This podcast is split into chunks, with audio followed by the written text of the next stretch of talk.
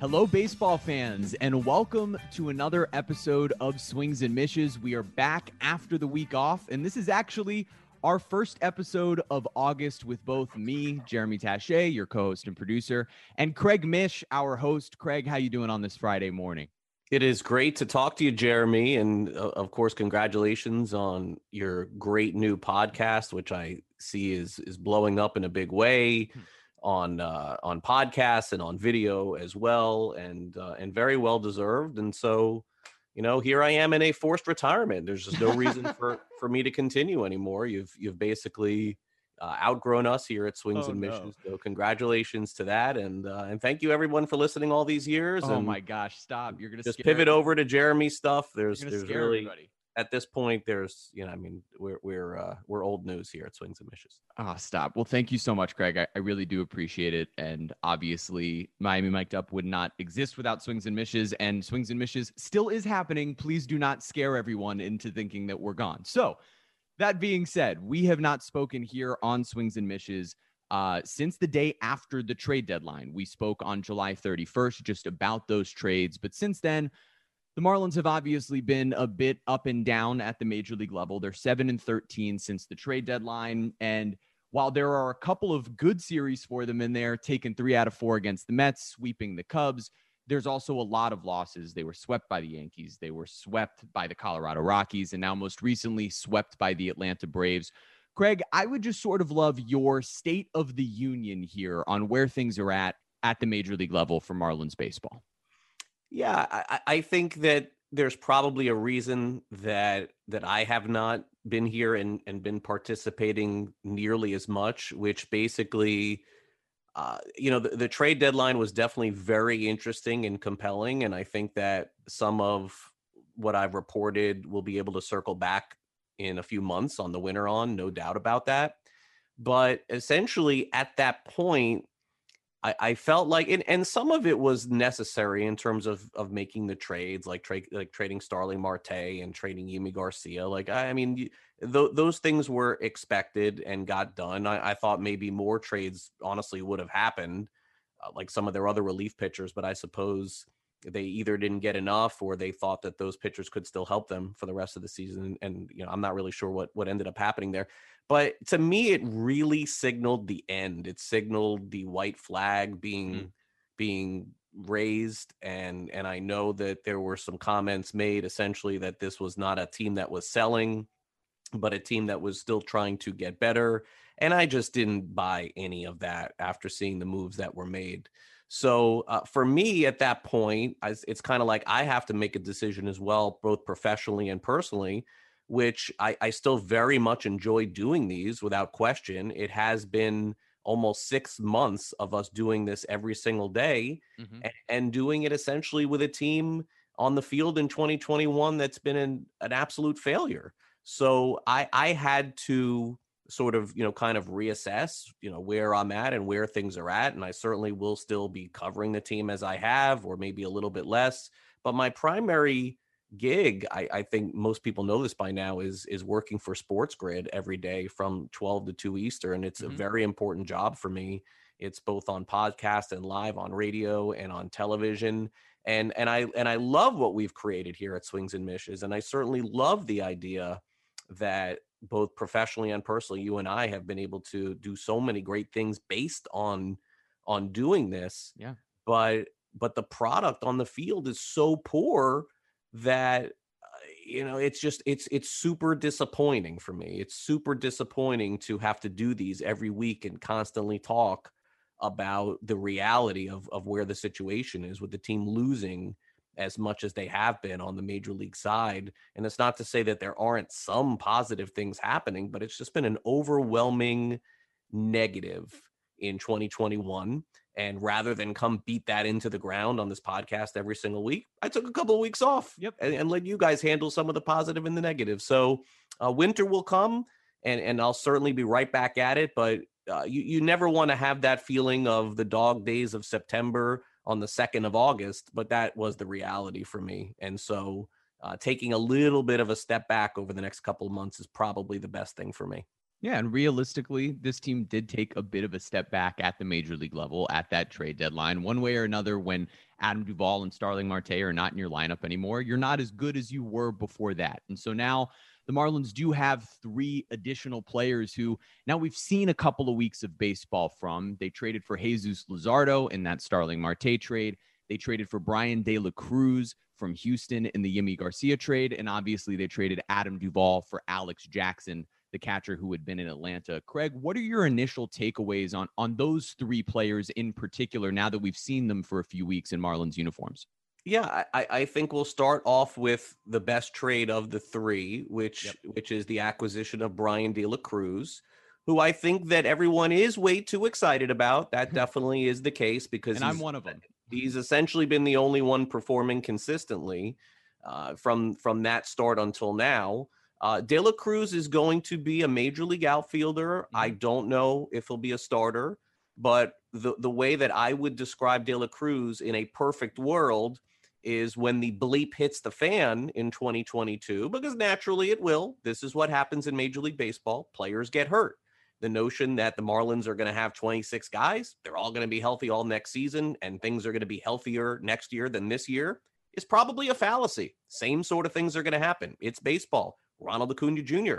out for the season. Yep. Mike Trout basically hasn't played.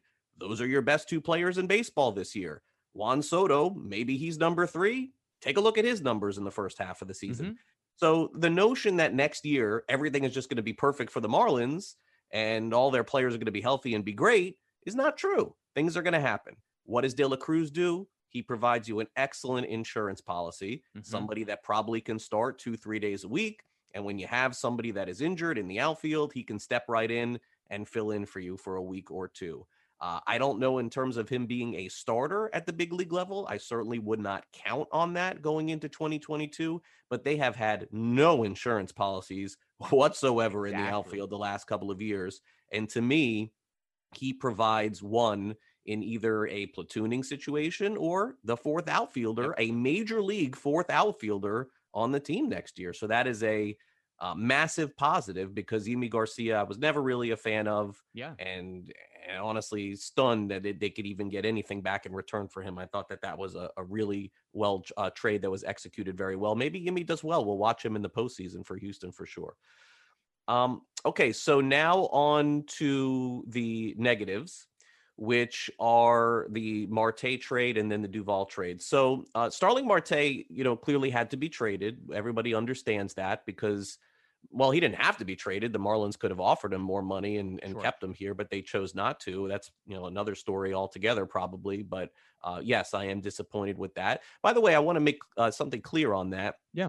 The the Marte uh, them not signing Marte was not about not having the money. This was about a choice that mm-hmm. they made and we'll have to judge that in the offseason when he inevitably does get four years and 45 or 50 million dollars from somebody else and then we'll let that contract play out and god willing in four years we'll come back here and we'll take a look at on Swings and Mishes and see yes. what marte is doing and decide whether or not it was worth it right. uh, they decided it was not worth it they have the money to do it make no mistake sure. about it they could have easily done it they chose not to do it so i want to be clear on that that was a choice not a money situation. Although I guess it always is a money situation when you decide not to pay somebody.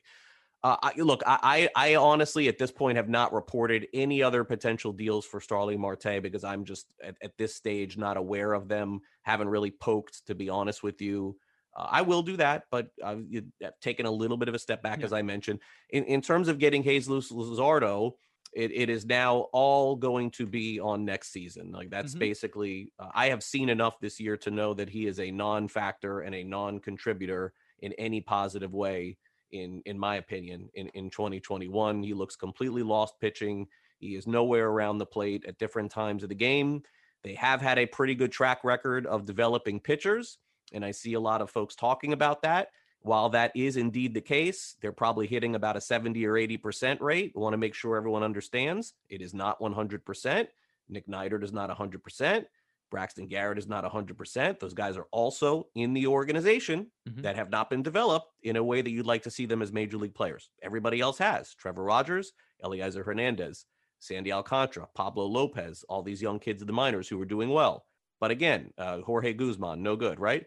But this is not an exact science. You are not hitting on 100%. Maybe Luzardo is part of that 70% or 80%. Maybe he's part of the other. I don't know the answer to that. We'll find out about him next year, Jeremy. Yep. But uh, to this point, am I concerned? Of course I am. I have I have seen nothing that this guy uh, had shown a couple of years ago. But of course, it is too early to judge whether the trade's a success or a failure. We're going to determine that next year. But to me, at this point, I, I I don't know why. Why is it that the Marlins can't get a proven commodity in a trade that can help you win right now? Like, mm. where is the De La Cruz trades? Like, you know, I know with a lot of these we have to wait two or three years. Why is it that we cannot get a trade with this club where they make a deal, the guy comes back and starts and he's a monster, or he hits and he's a monster? Why does that not happen hmm.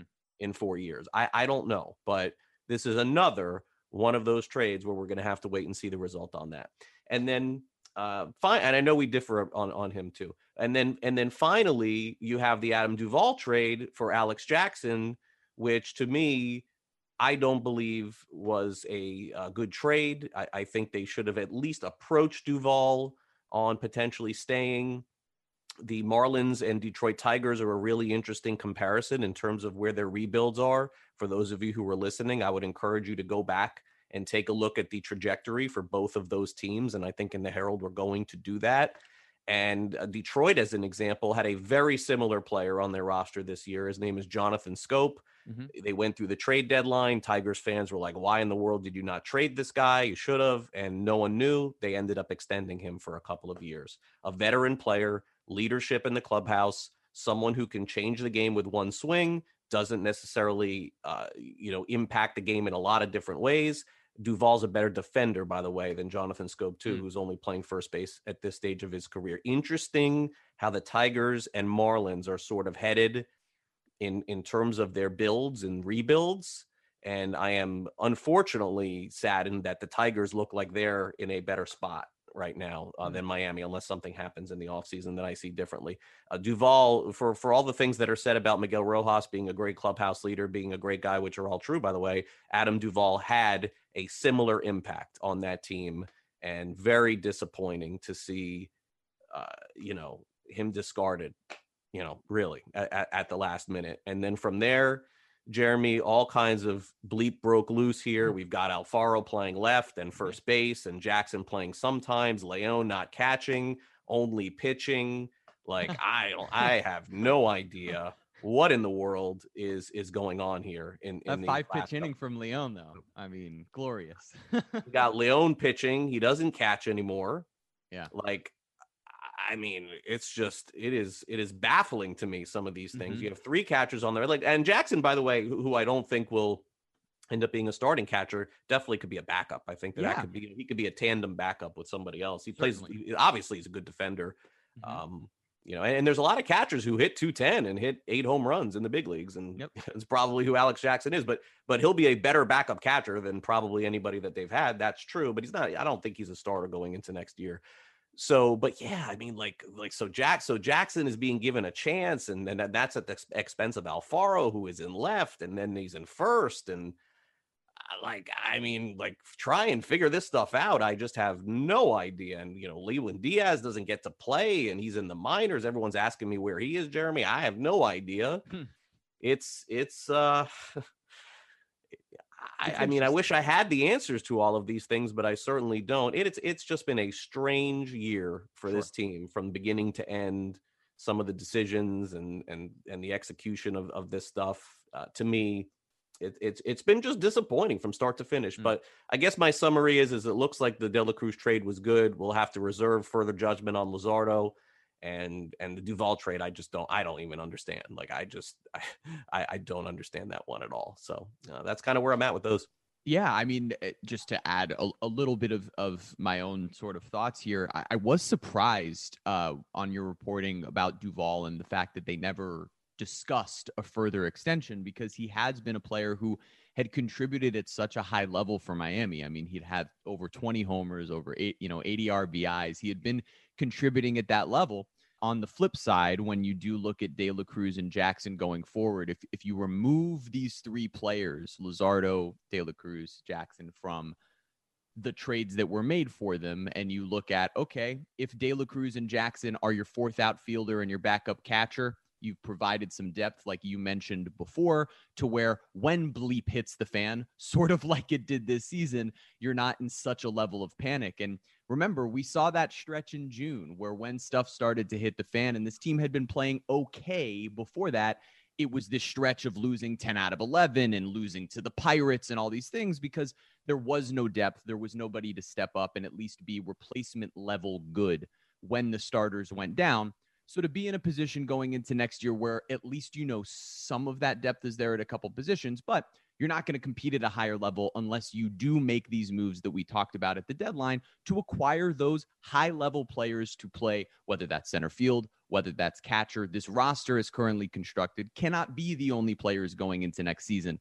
And then obviously, you know, with Jesus Luzardo, like you mentioned, it's four starts at the major league level. This guy was struggling mightily when you traded for him. So there's there's no there's no difference in in who he was in Oakland and who he is right now. It's just about seeing whether the Marlins can sort of have that reclamation project that you know we've seen them develop players from the minor league level to the major league level. We haven't seen them now have a position like this where guy who was a, a superstar prospect who came up and struggled at a big level at the major league level sent back down to work on some more. So we'll see if they're capable of doing that. I think we have had that I think Lewis Brinson. I think Lewis well, Brinson. Lewis Brinson. I meant I meant for pitchers. I meant oh, for, for, pitchers pitcher. in particular. Okay. Yeah, that's Lewis Brinson is the ultimate example. Lewis Brinson playing at the level he's playing at over the last month has been such a wonderful surprise. Not anymore though. I mean, uh, he's no. just that that, that, that completely ended. I don't know if if if. I mean, if it was a few games. He's hitting 300 for a month. I know. I I don't think he got a hit in the last week or so. Yeah, he was in a bad series nonetheless yeah i, um, I, I guess I, I, guess look i, I mean bad, i mean I, I could take the opposite approach and say mm-hmm. he had one good month i mean yeah, you know I, and again I, look i'm i'm just i'm happy that lou had that little that little breakout or whatever it was that that probably has earned him a chance to make the team next year i would think i think he's arbitration eligible so it mm-hmm. would it would make sense that they'll tender him and, and, bring him in and let him compete to be you know like de la cruz to be a fourth or fifth outfielder exactly. but but I, I don't know. I don't know without playing time uh, every day that he'll that he'll get that. It seemed like That's the fair. only shot that he had. But remember also, Jeremy, games in Colorado, games against the Cubs. Mm-hmm. Um, you know, I, I just I I'm sorry. I just I'm I'm happy for the individual there. Yeah. But I think that people got way too excited seeing those offensive performances, specifically against those two teams. And I know mm-hmm. he did well in San Diego. I'll give him credit for that. But uh, the Rockies, the Cubs, you know, horrible pitching staffs and the Cubs. The Cubs to me were the that was the worst team that I've seen in a long, long oh time. Gosh, it was embarrassing. I, mean, I, I, don't know. I feel really bad for those fans. I, mm-hmm. I I don't think they had a single player in their opening day lineup play against the Marlins. Not they one. didn't have they didn't have from the starters, I believe, and I could have this slightly off, but I believe from the starters that they had just the last time they played the Marlins, seven of the eight starters were different. Like yeah, I think Bote may have been on the team, but beyond right. that, they on that first game, I think that they had no one from opening day starting, and and then Saturday that Saturday game, they just literally gave the game. They to decimated the their roster. I, mean, I, think they gave. I think they've committed three errors in one inning. Anyway, uh, but look, you can only play who's against you, and exactly. And, and Miami gets those wins. I understand it, but what happened is I, I think at least from what I saw, people got like so excited after beating the Cubs, thinking that that was like something. And then I was on some radio. Well, it was Defoe's show uh, mm-hmm. on Monday, and you know they they were excited too because they have like this. They got to get the Marlins over seventy one wins, and they asked me like, "So do you think that this carries over this week?" And I'm like, "No, I think they're going to get absolutely hammered against Atlanta and Cincinnati." But you know, I no, I I just I just think that that it's just a crucial off season. I mean, mm-hmm. that's just really the bottom line. I, exactly. I think I, I think the deadline provided, at least I provided, uh, some insight as to you know what potentially that that, that they could be looking at. But you know until jeremy until they sort of and and i don't think it's happening even now but until they sort of uh, something that i've mentioned before in in move on completely from things that don't work until this organization does that I, I, I don't see the light at the end of the tunnel because that just basically means and i'll give you a perfect example let's say hypothetically Jesus Luzardo. I know you don't want this, Jeremy, but let's say Sure. next year he's the same. He is the same. I mean, it's possible. Let, let's give it a 20% chance It's not that, impossible. that, Lu- that Luzardo is exactly the same. So you're telling me that because they traded him for Starling Marte and it, the trade is a failure, that they're going to give him 25 starts like Mm. that because of that trade? Like, I I mean, I mean that that's the puzzling thing to me that still goes on. And and I suppose when the games don't matter like they are right now, you can put Alfaro in left and play Isan Diaz and give Lou another shot. Like I, I suppose you can do that, but in the end, you have to sell tickets to these games. You have to give hope that 2022 is going to be a season on the field that people are going to want to go to. And I see so many people that follow me on social media. No, no, no, got to give Brinson another chance. No, no, no, got to give De La Cruz. And then my response is, and it's going to be for the next month. Are you buying tickets to these games? Are you attending these games and spending your hundred bucks on a, on a on a Wednesday, Thursday, Friday, or Saturday to go? The answer is no every time because you don't care. You're home. You're tweeting. You don't give a bleep. It's like, yeah, oh, I would love to see De La Cruz get more opportunities. Yeah, on TV, Hmm. on TV. That's not bringing people to the park. You're gonna have to make some big moves in the offseason to draw people in yes, the experience of going to baseball games is amazing. It's been amazing for me and my family. We've gone to a ton of games this year with my son, with my daughter, with me and my wife. We've gone as fans a lot. But that's us. That's Right. the host of Swings and Mishes. That that's not the average person who is looking at they're going to look at the record and they're going to go, "Oh, you know, the, the Marlins lost 93 games. Why should I go next year?" You you got to sell people on that. It, it's it's such a big element to this that I don't think Jeremy is talked about enough. Where it is so easy to kick the can down the road and hope Luzardo is good and hope this player is good in three years or four years or two years. But Miami is a market that's been very finicky with their fans, and the fans have not always rallied with their two feet walking to the ballpark and putting down the money for the tickets. And so you know the the, the trust I- would not say the trust has been broken. I would not say that is the case because I've I, I still feel like there are some really good people in the Marlins organization and people that I do feel will be part of this long term. But next year it is put up or shut up, man. Like that that's basically it. And not put up or shut up Jeremy winning the World Series or Right. even winning 90 games, but like I, this cannot happen again. I mean, it cannot. And and Mhm. Don Mattingly next year cannot tell us we're not going to lose 90, 100 games this year because Donnie, you did it again, man. Like like it it happened. So you know, I, I don't want to hear any excuses next year except for competitive baseball, better baseball, and and I'm not counting on that the next couple of months. But I, got I got to get back to that next year. I, I don't I don't know. And if a fifth year of this, Jeremy, I, I I'm gonna have a hard time with it.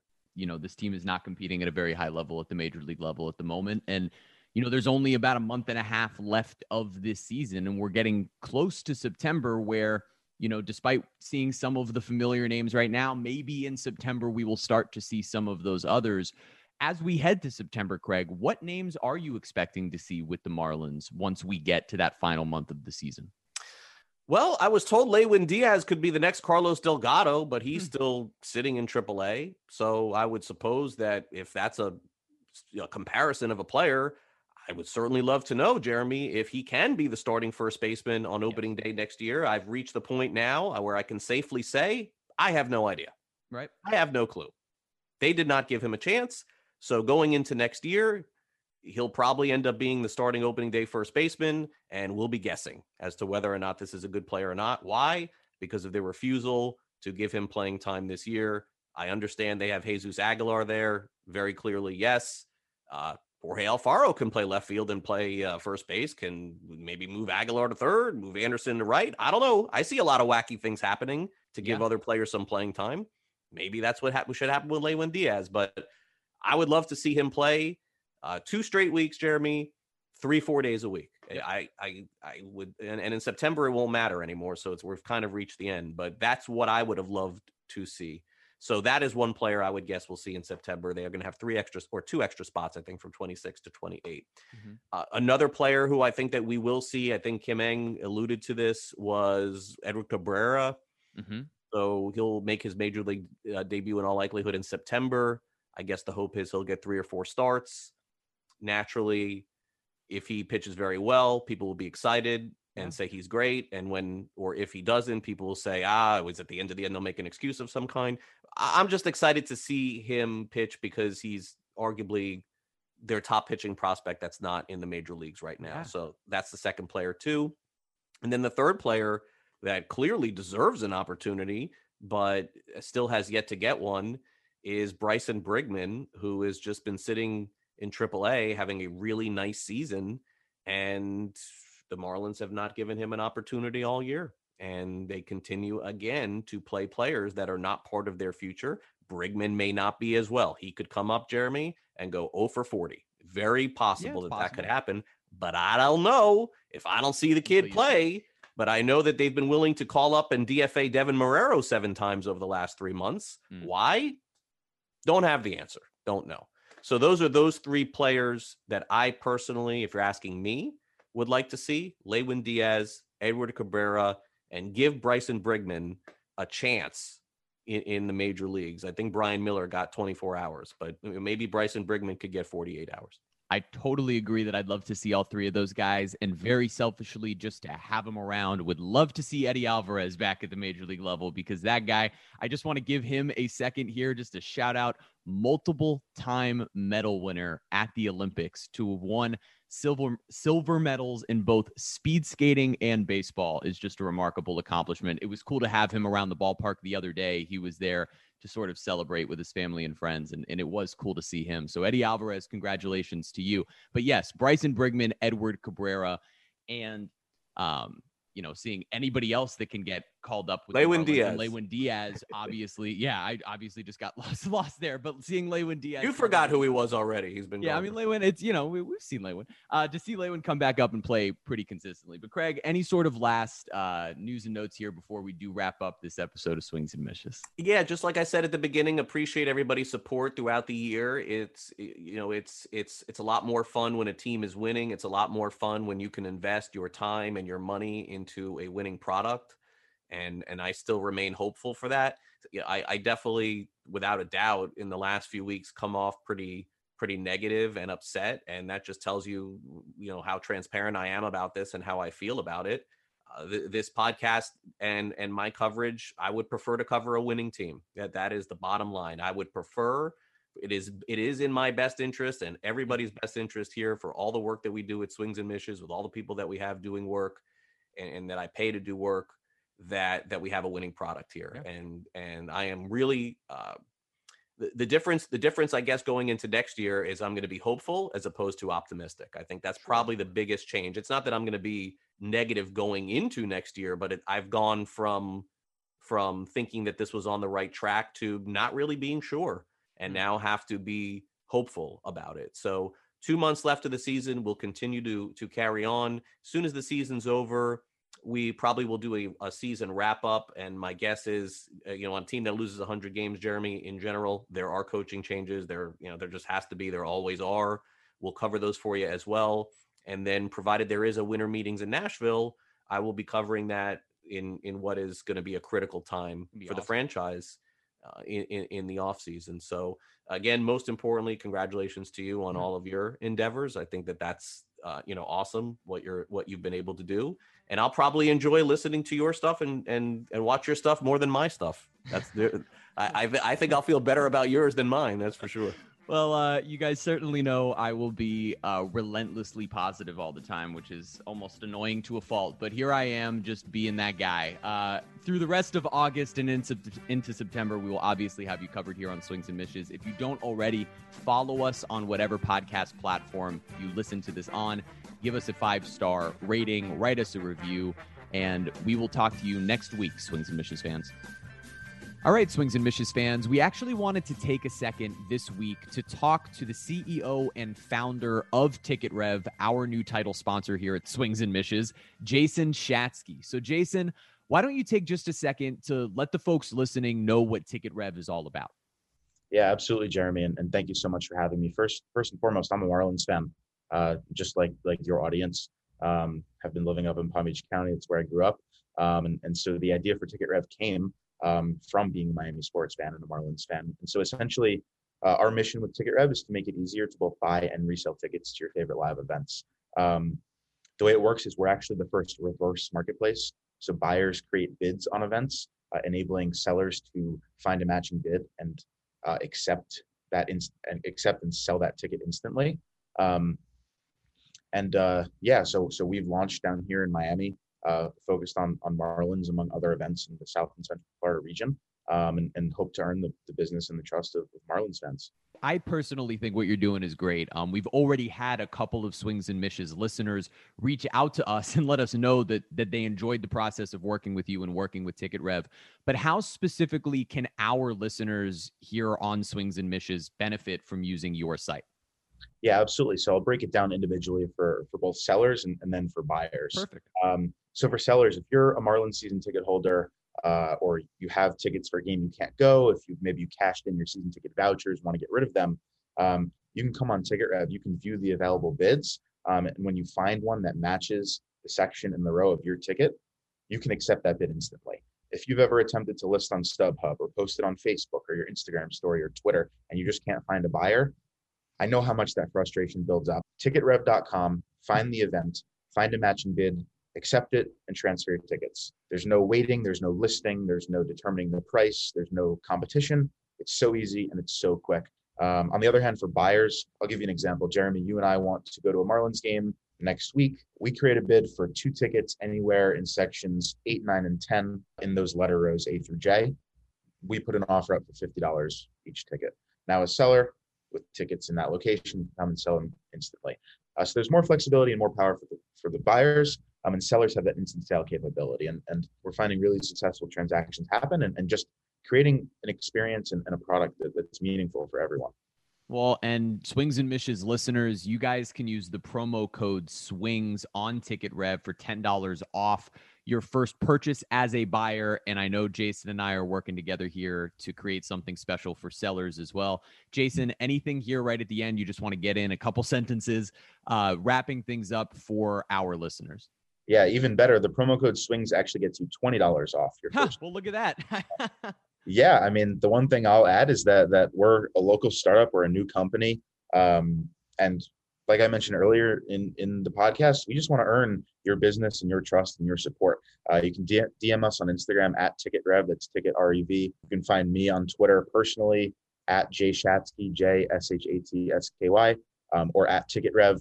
Um, and uh, if you have any questions or, or, need help or want to work with us, just send us a note, send me a note. Um, we're rewarding our, our, our, frequent sellers and actually lowering their commission. Um, so if you want to try selling with us, uh, we charge an eight and a half percent commission, but as your sales volume increases, we'll continue to lower that for you. Um, so we're super excited to, to be here and, and um, you know, hope to work with everyone soon.